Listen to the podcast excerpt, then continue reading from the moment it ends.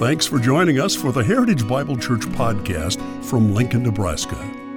We desire to be a gospel centered community seeking to glorify Christ and love people well. We hope you enjoy today's podcast. Consider that it's early in the morning on the Mount of Olives, the mount overlooking the great city of Jerusalem when Jesus rises from sleep.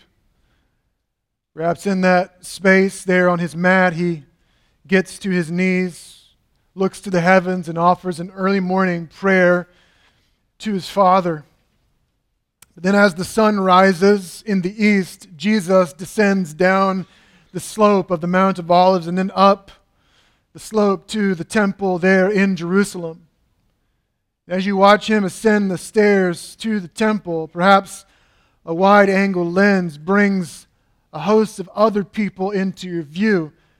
Yes, even this early in the morning, a lot of people are gathering in the temple. Why? Because Jesus is scheduled to teach. Jesus sits down on a stool and he begins to unfold the word of God, and the people are there just listening, enraptured by this one who speaks with an authority we've not seen or heard before. But as Jesus begins his lesson and as the crowd settles in, partway through his sermon, a commotion begins to be heard outside. It's a familiar sound of a struggle. Raised voices, sudden screams get louder and louder, and you realize that this struggle is about to spill into your room. And it does. And with that, as it invades this sacred space of Jesus on a stool teaching this crowd spills one of the most controversial, beautiful, but impactful moments that we have in the Gospels. And with that, would you turn with me in your Bibles to John chapter 8? With me this morning, John chapter 8. As you turn there, I want to make a couple of notes here at the outset of this message. First of all, I want to clue you to a bit of clarity about the brackets that you might see around this text in your Bible.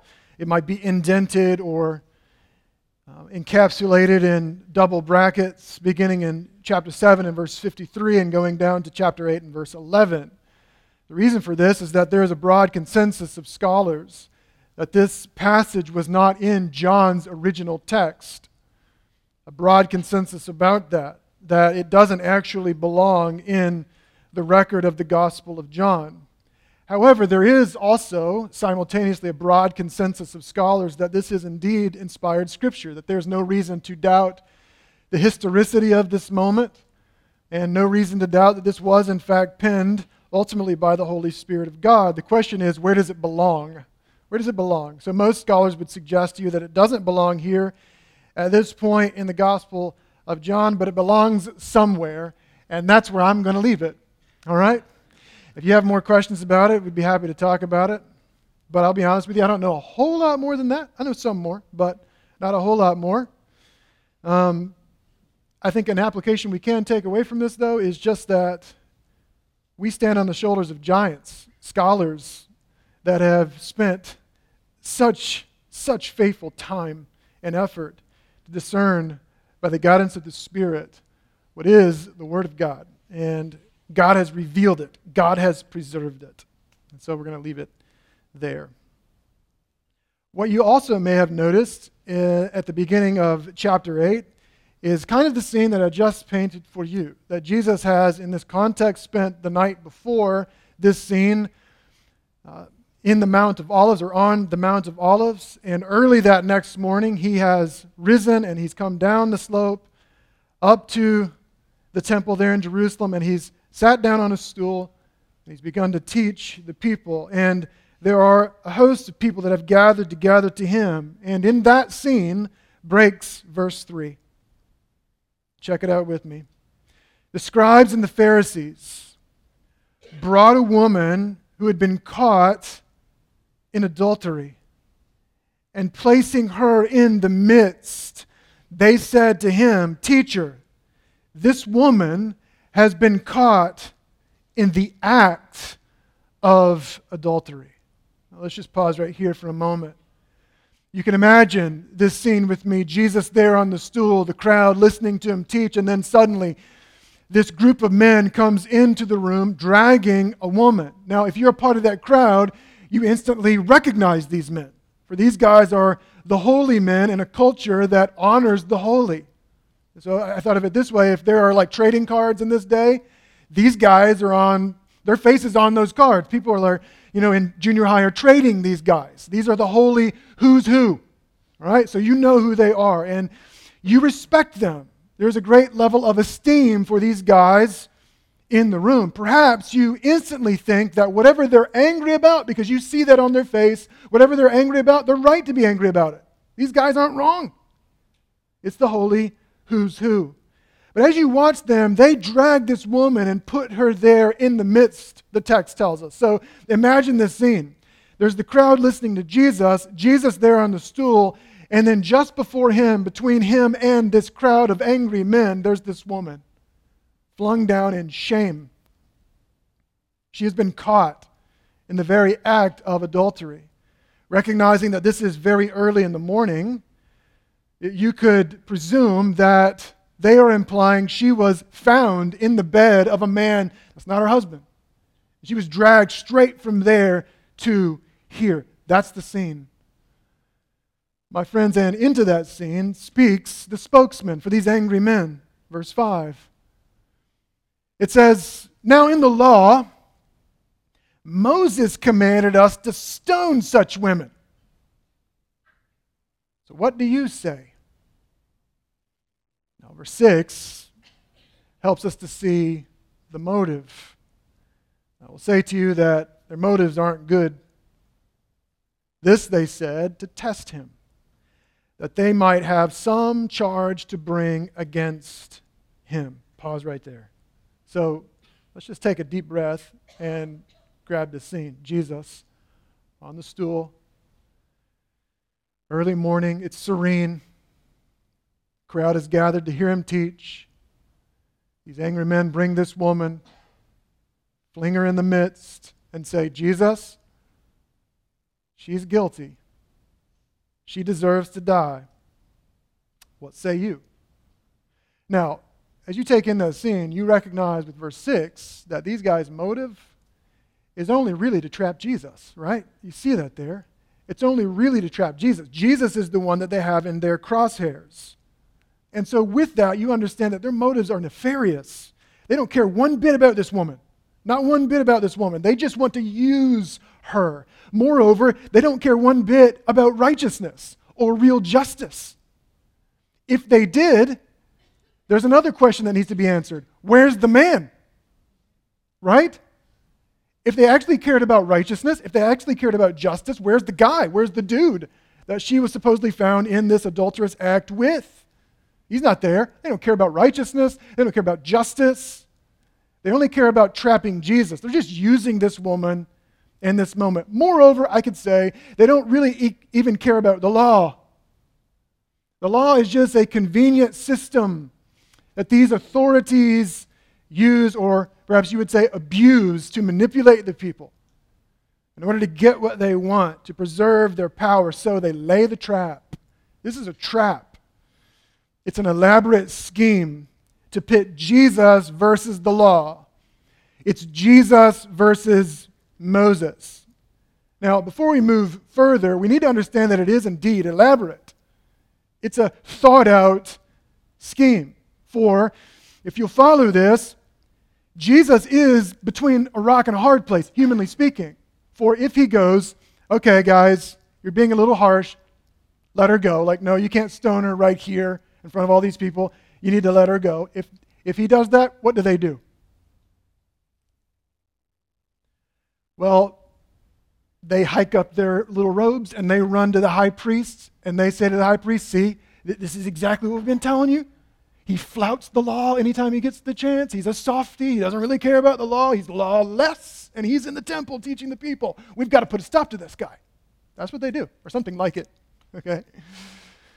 But on the other hand, if Jesus says, go ahead, you're right, Moses does say, the law does say that she's, if guilty, deserving of death, go ahead, stone her. if he does that, what do they do? It's very likely that they hike up their little robes and they run to the Roman magistrates. And they go, Romans, there's this man who is a rabble rouser. He's a chaos causer. He's in the temple and he is exercising capital punishment, which is not his jurisdiction to do, O Romans. Right? You guys need to take him out. One of the other. One or the other. That's what they do. And so Jesus, humanly speaking, is between a rock and a hard place. You guys are tracking. But can I say this? And by the way, this is, just to let you know, a great spot for an amen. hang on, hang on. No human scheme, my friends, no human scheme is elaborate enough to trap Jesus. Amen? It never is. No demonic scheme is ever enough. It's ever elaborate enough to trap Jesus. And we see that in this text. By the way, this whole effort that the Pharisees use of Jesus versus the law, this seems like their go to. It's like they're one trick ponies on this, and it never really goes well, right? They try to expose him, and they end up getting exposed themselves.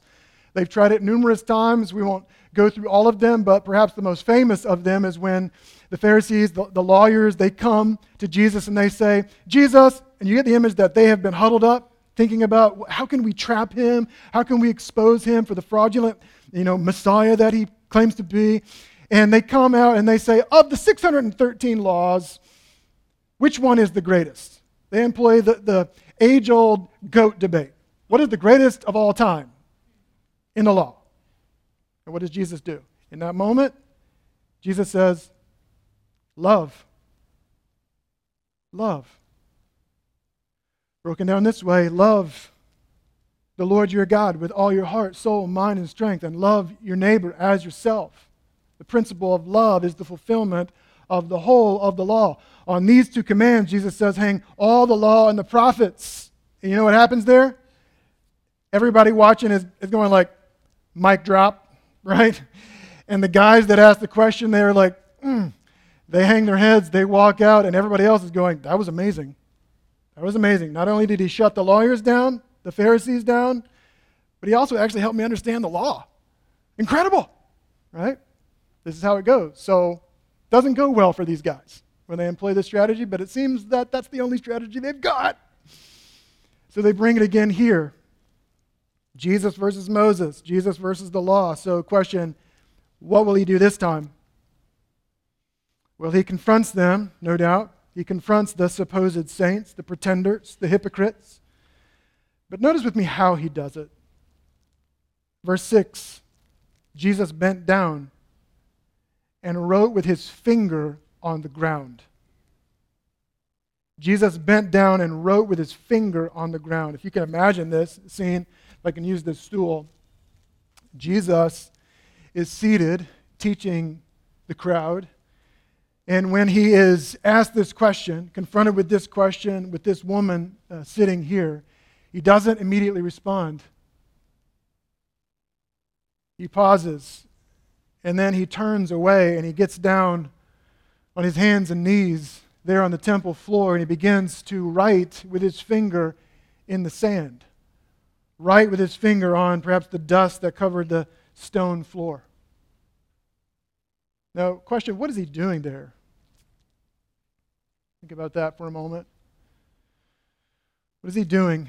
we don't know exactly we don't know exactly why he does this. We're not told, but certainly there is truth to be understood in the space, in the silence. For in this silence, it gives everybody there an opportunity to soak it in. What's going on here? This woman in shame, these men in their anger with stones in their hands, to really contemplate like, is this is this really right? Is this just? Undoubtedly. That's a part of what Jesus is doing. And by the way, as a brief point of application for you, when you are trying to run away from the truth, silence the voice of the Spirit, or quench your conscience, what's the one thing you don't want to do? The one thing you don't want to do is pause to think or even consider praying. Why? You know, you know what you're doing. You know what you're bound and determined to do. You want to just go do it. Think later, right? What does Jesus do in this moment? He creates space. A moment, several moments perhaps of silence. Well, these guys can't handle it. They can't handle it. Check out verse 7. And they continued, as they continued, the text says, to ask him. So they continued to renew their proposition. Jesus, here are the facts. She's guilty. Everybody knows it. She's guilty. The law says she deserves to die. What say you? How are you going to judge in this scenario?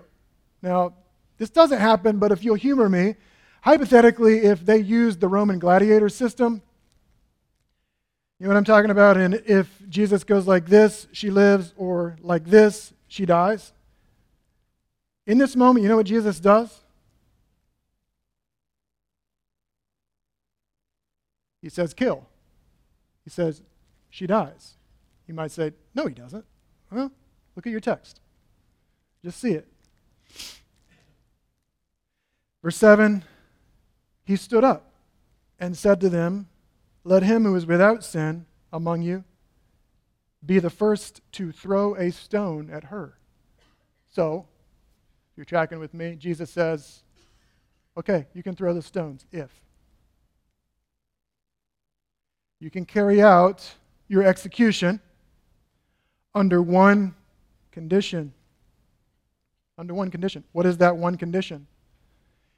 If you are blameless in this scene, guys, if you are totally righteous in this scene, wing away. Throw that stone. And what do they do? They stand still. Jesus stops them in their guilty tracks. He confronts their conscience. He confronts their qualifications to carry out this execution.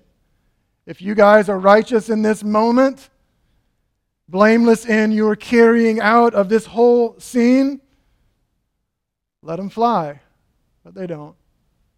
But then notice with me that he again, you will, seals their fate with silence. Again, the text tells us that he stoops down. Verse 8 And once more he bent down and wrote on the ground. So at first he appears to ignore them and there's this space. They continue to say, Jesus, Jesus, tell us your verdict. Tell us your verdict. Tell us your verdict. He finally stands up. He says, Okay, you can throw the stones if you have no sin, if you are the one who is perfect, if you are the one who is righteous. Throw the stones. And then he gets back down on the ground and continues to write in the sand. And so the question we all have is what? What is he writing? Right? What is he writing in the sand? And of course, we don't know exactly what he wrote, but we know what the effect of it was. We can make an educated guess. We know what the effect of it was. In fact, see the effect of it in verse 9. But when they heard it and saw him, parenthetically, they went away one by one, beginning with the older ones and Jesus was left alone with the woman standing before him. In this silent space, all you begin to hear is thud, thud, thud.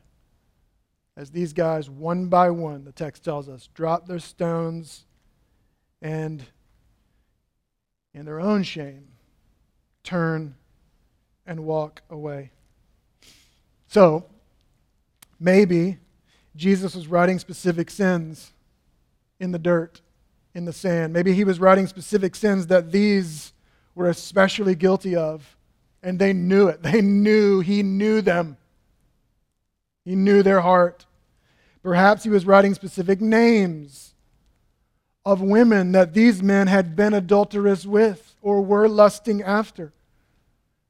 One commentator suggested I thought this was really interesting that he was writing Exodus 23 1 on the ground, which says this You shall not join hands with a wicked man to be a malicious witness.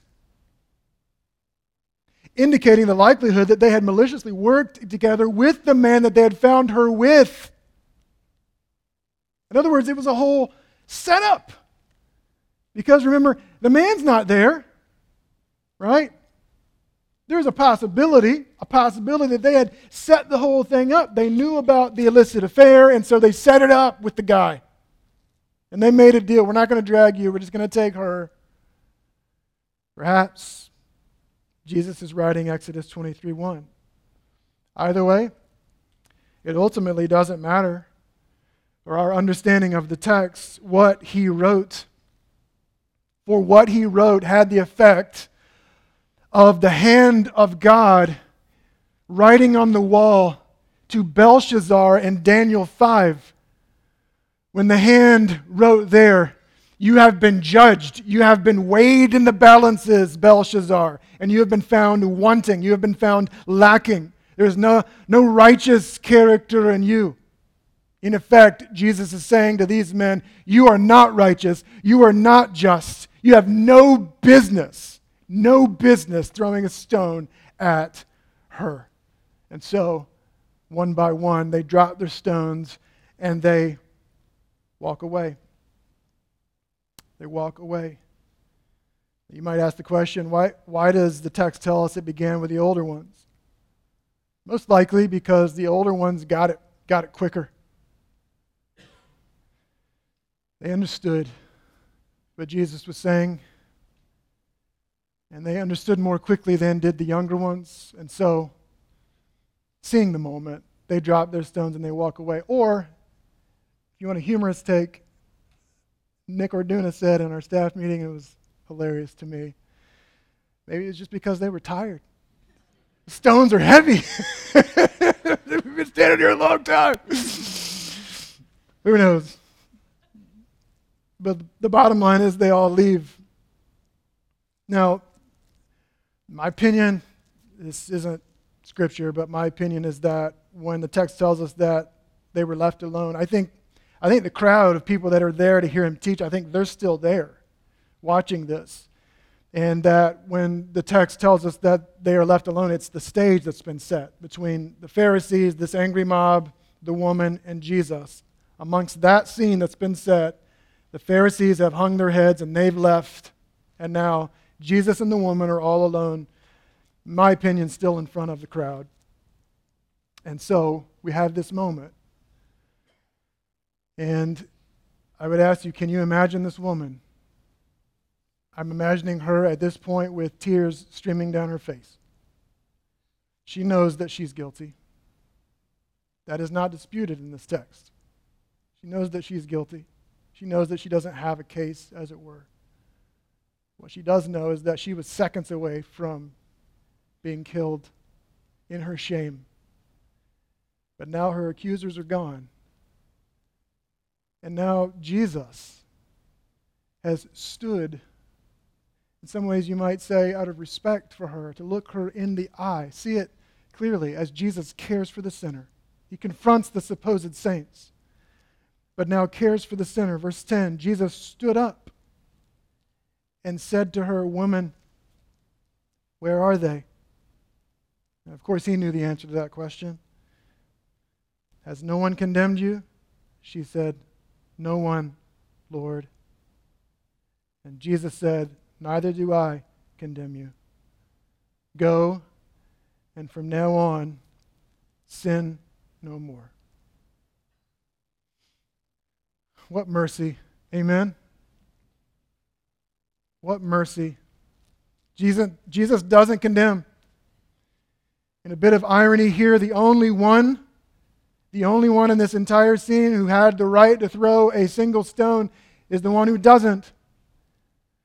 And in six months, according to John's timetable, in six months from here, Jesus will take the stone for her. Amen? Jesus will take the stone for you, for me so that he can pronounce to you, to me, to this woman, I don't condemn.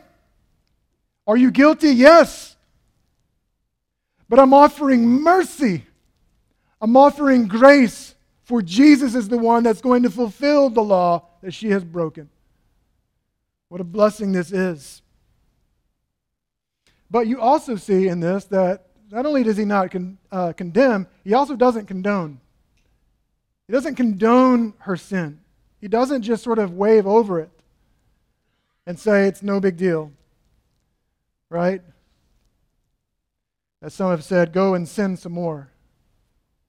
No, Jesus says, go and sin no more. What does that indicate? I think it indicates for us, first of all, that Jesus was not ambivalent about sin. Not ambivalent about sin. Jesus, foremost among those presented to us in the scripture, knows that sin is poison. He knows that sin brings about the wages of death. It is evil, it's a curse. He's not ambivalent about sin. It is sin that's going to cause him to go to the cross and suffer the price, suffer the penalty, suffer the wrath of God. Jesus is not ambivalent about sin.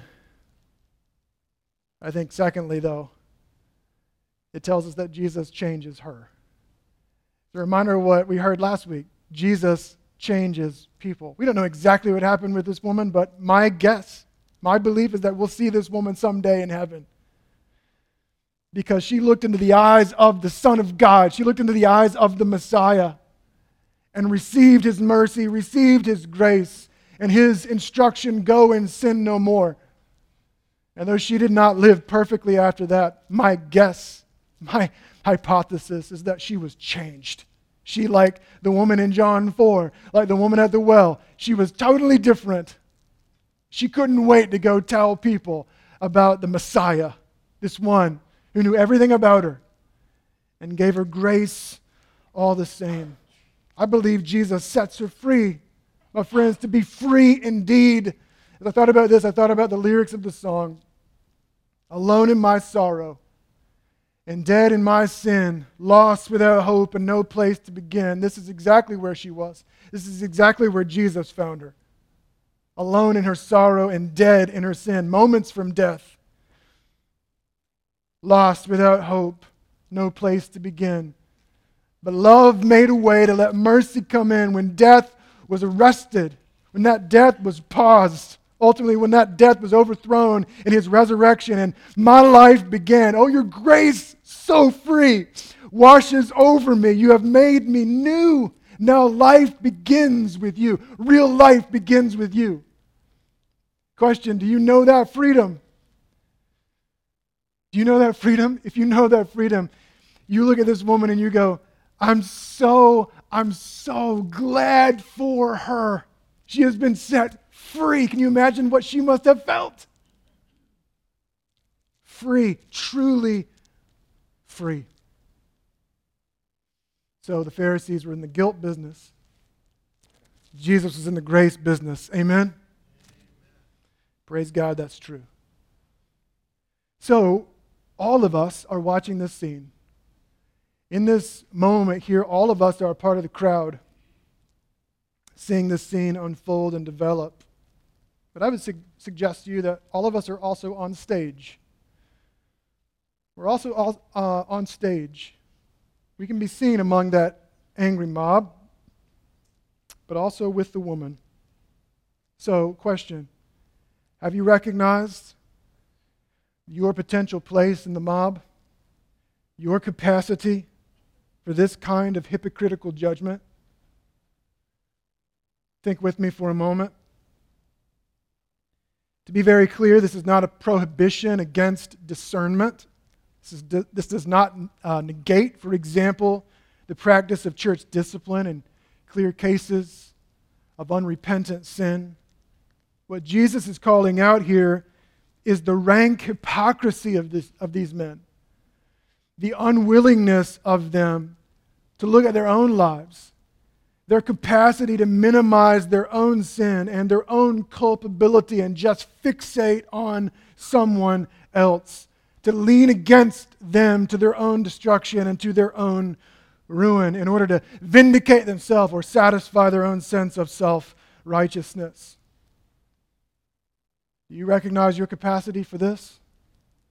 Consider these questions. Who are you tempted to gossip about anytime you get the chance? Who do you wish would go down in flames? Who are you tempted to drag, hypothetically drag before God to say, God, you should do something about him. You should do something about her. You are guilty too. I'm guilty too. These guys were in the business of guilt, and they did not recognize, they refused to recognize their own sin. Time and time again, Jesus confronts them on this.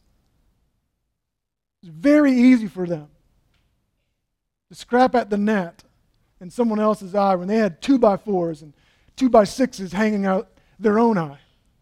Brothers and sisters, we must evaluate our own eyes, evaluate our own hearts. We have the capacity to be in this mob. We must ask Jesus to remind us that we are the woman. That we are the woman. So, in part with a smile, could I ask, have you ever been the woman?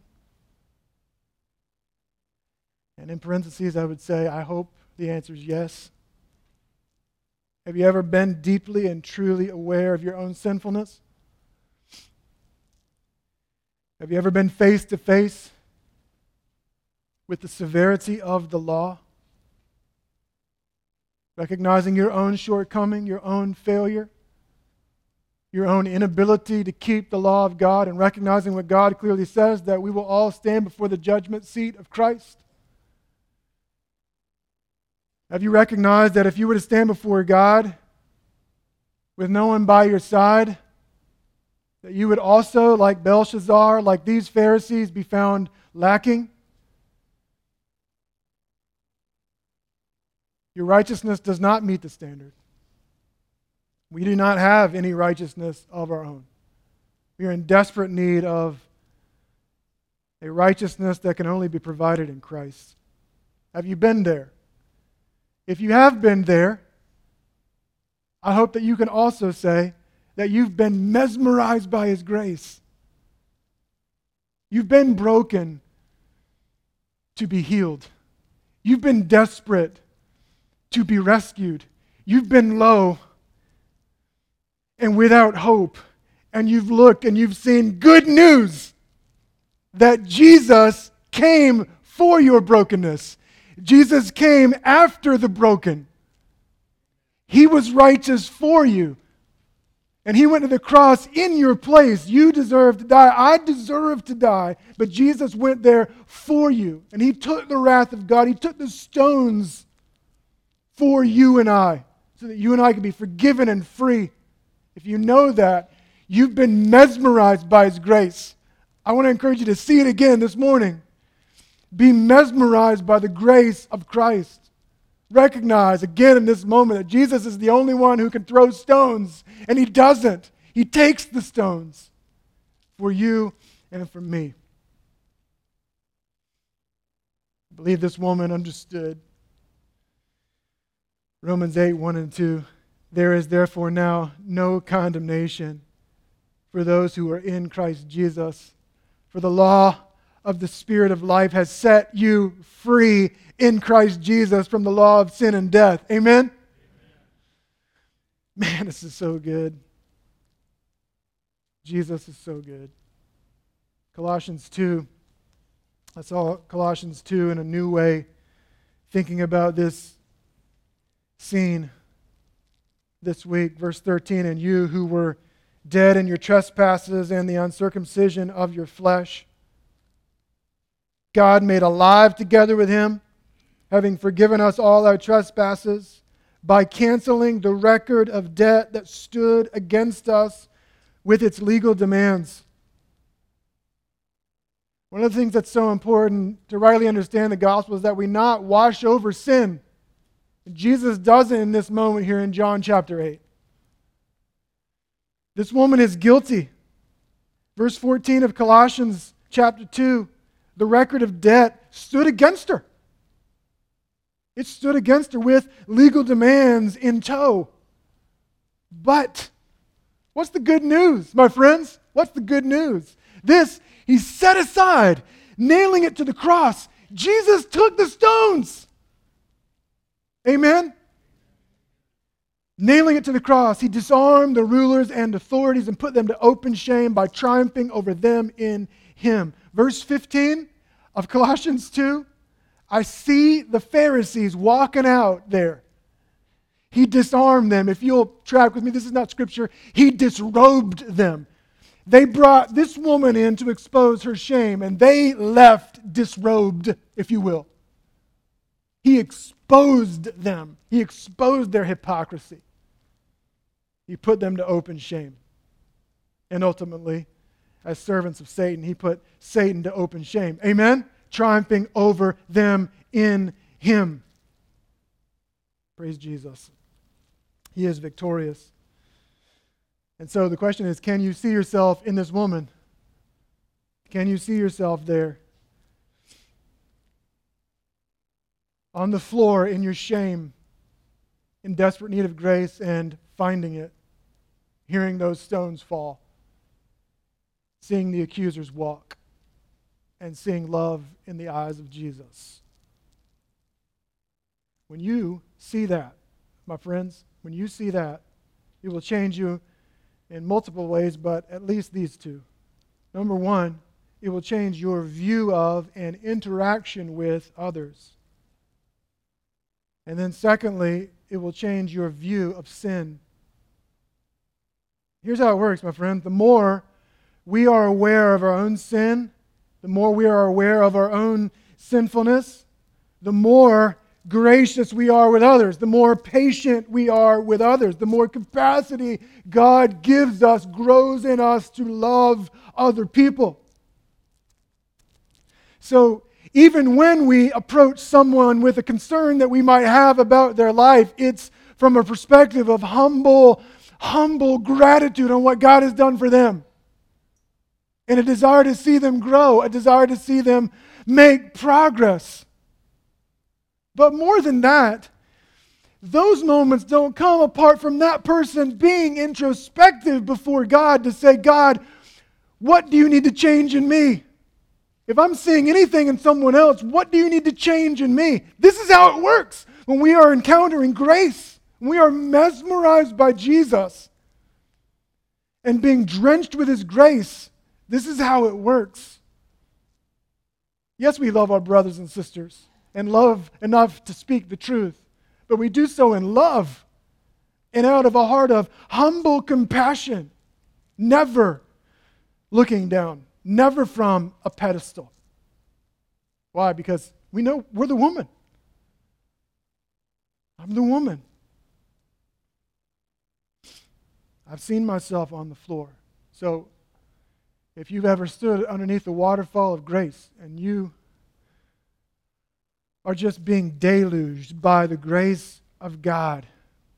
What you want, brothers and sisters, what you want is for others to be under there with you. That's what you want. And your encounters with other people make them feel that way. You want them under the grace of God. So if you are being drenched by the grace of God every day when you encounter other people, you're leaving them a little bit damp by the grace of God. But if you're dry, if you're not standing underneath the waterfall of God's grace, recognizing how much He's given you, how much mercy He dumps on you every day, if you're dry, it's going to be very easy for you to be critical of other people, judgmental of other people, difficult, holding people. Very easy. This is why we need grace of God. This is why this place must be surrounded with an atmosphere of grace because we're all the woman. You guys with me? We're all there. Sinners in desperate need of a Savior. Stand under the waterfall, my friends. Stand under it. Be mesmerized by his grace. grace. And lastly, can you just join me in being amazed at Jesus? Aren't you amazed by him? His brilliance in this moment, his benevolence at the cross. Hallelujah. What a Savior. Amen? What a Savior. As we think about his cross, we can understand that mercy there was great and grace was free. Pardon there was multiplied to me. There, my burdened soul found liberty at Calvary.